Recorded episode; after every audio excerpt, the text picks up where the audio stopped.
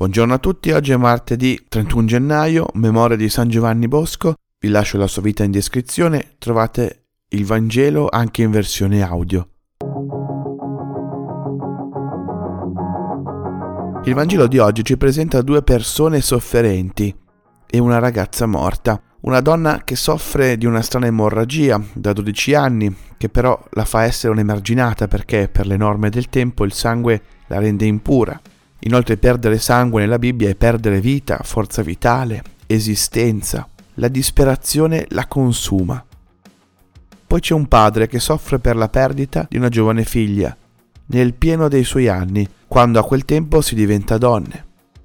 Una vita a cui è impedito di sbocciare. C'è una sorta di dolore perfetto, dolore paralizzante nel racconto di Marco persone che soffrono disperate e per cui la loro vita si ferma. Ma non basta la disperazione per incontrare Gesù, serve un passo successivo, quello che fa Gesù cercando di vedere chi lo ha toccato. E andando dalla ragazza, anche se gli dicono che non serve più perché è già morta, serve l'incontro personale, non solo essere disperati e non sapere dove altro andare. Gesù riesce a operare un cambiamento sostanziale se ci si fida di Lui e gli si crede quando invita a disubbidire alla disperazione, come fa quando dice di non temere per la figlia morta.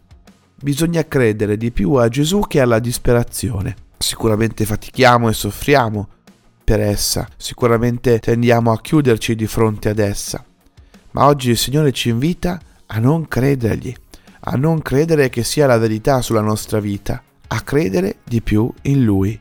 Don Bosco vive così quando pensa al sistema preventivo, cosiddetto, quel metodo che parte dal presupposto che non esistono ragazzi cattivi, ma ragazzi a cui nessuno aveva dato una possibilità di crescita o a cui nessuno aveva rivolto amore, cura.